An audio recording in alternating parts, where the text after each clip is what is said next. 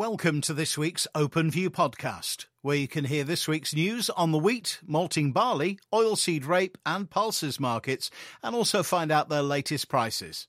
Starting with wheat, the Russia-Ukraine tensions rise, there's some rain relief in South America, and macroeconomic issues add to the market volatility. The roller coaster continues. The market started the week sharply higher on increased fears that Russia would invade the Ukraine. Fund and speculative short covering ensued on the basis that trade flows could be adversely affected out of the Black Sea ports and that demand would need to be switched elsewhere, predominantly to the EU and the US. Wheat prices then dumped on Wednesday afternoon on the CBOT when alleged comments attributed to the Ukrainian Defence Secretary circulated that all was well and that any action would be deferred until after the Beijing Winter Olympic opening ceremony, which President Putin would be attending. Putin is looking for assurances that the Ukraine will not join NATO or the EU, which are so far not forthcoming.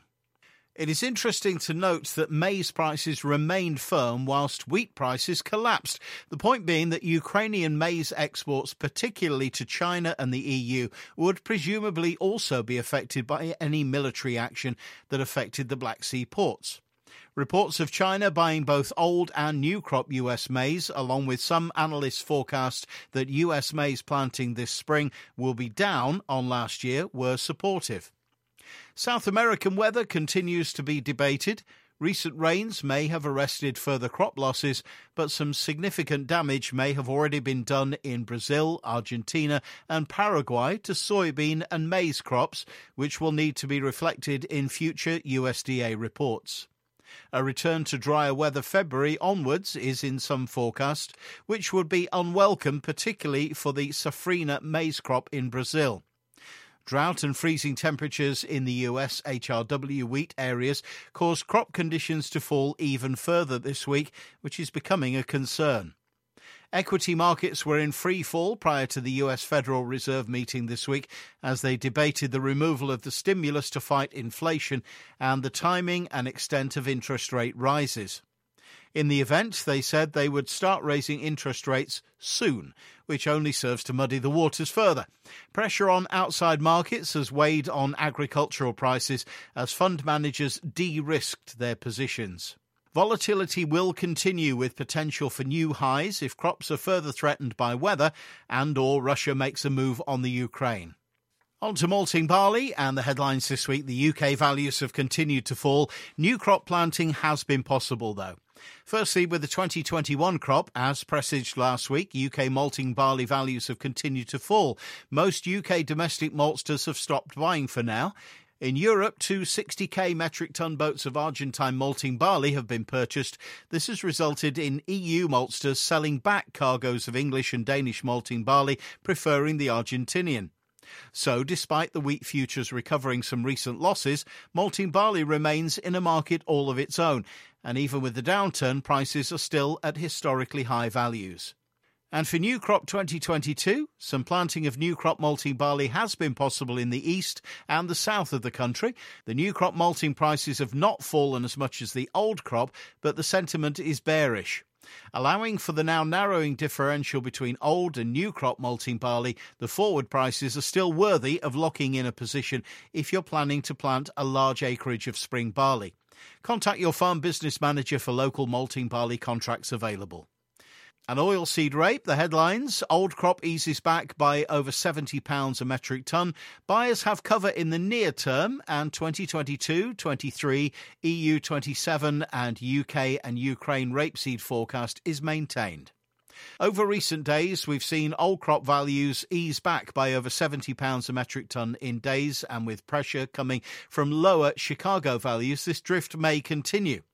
Buyers have cover in the near term and are waiting to see what happens when the February Matif values expire. The spread between old crop and new crop has continued to narrow, but better prices are needed to help kickstart trade.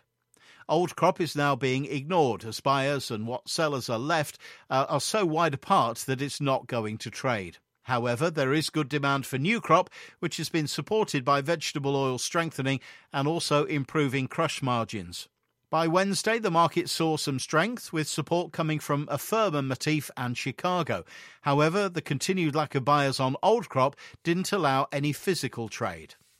The 2021-22 Paraguay soybean production has been cut by 4% to 8.85 million tonnes, as hot and dry weather continues to worsen already poor soil moisture conditions in key southeastern crop regions. Recent and expected weather conditions have maintained the 2022-23 EU27 and UK rapeseed production forecast at 21.8 million tonnes. Dry weather was observed across Europe over the past 2 weeks, and below-average precipitation was noted in most countries, excepting Norway, Finland and Denmark.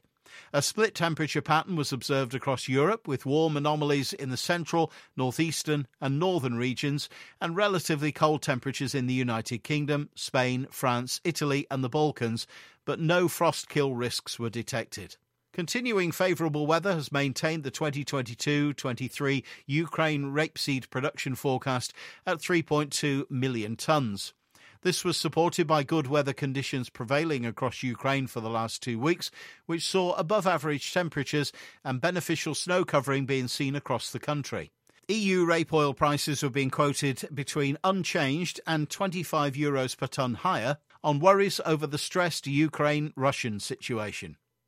Palm oil on the European vegetable oils market rose on Wednesday following gains in Malaysian palm oil futures, and because of stronger energy markets on worries about tight supplies and because of tensions between the Ukraine and Russia. For up-to-date prices and information about marketing opportunities, please speak with your local OpenField farm business manager. And finally, the grain and pulses price indicator, starting with feed wheat for February, £208 to £218, May £212 to £222. Feed barley for February, £198 to £208, for May £202 to £212, and oilseed rape for February, £580 to £585, May £583 to £588. Thanks for listening. To find out more or to get our OpenView email, please speak to your regular OpenField contact or email us at communications@openfield.co.uk.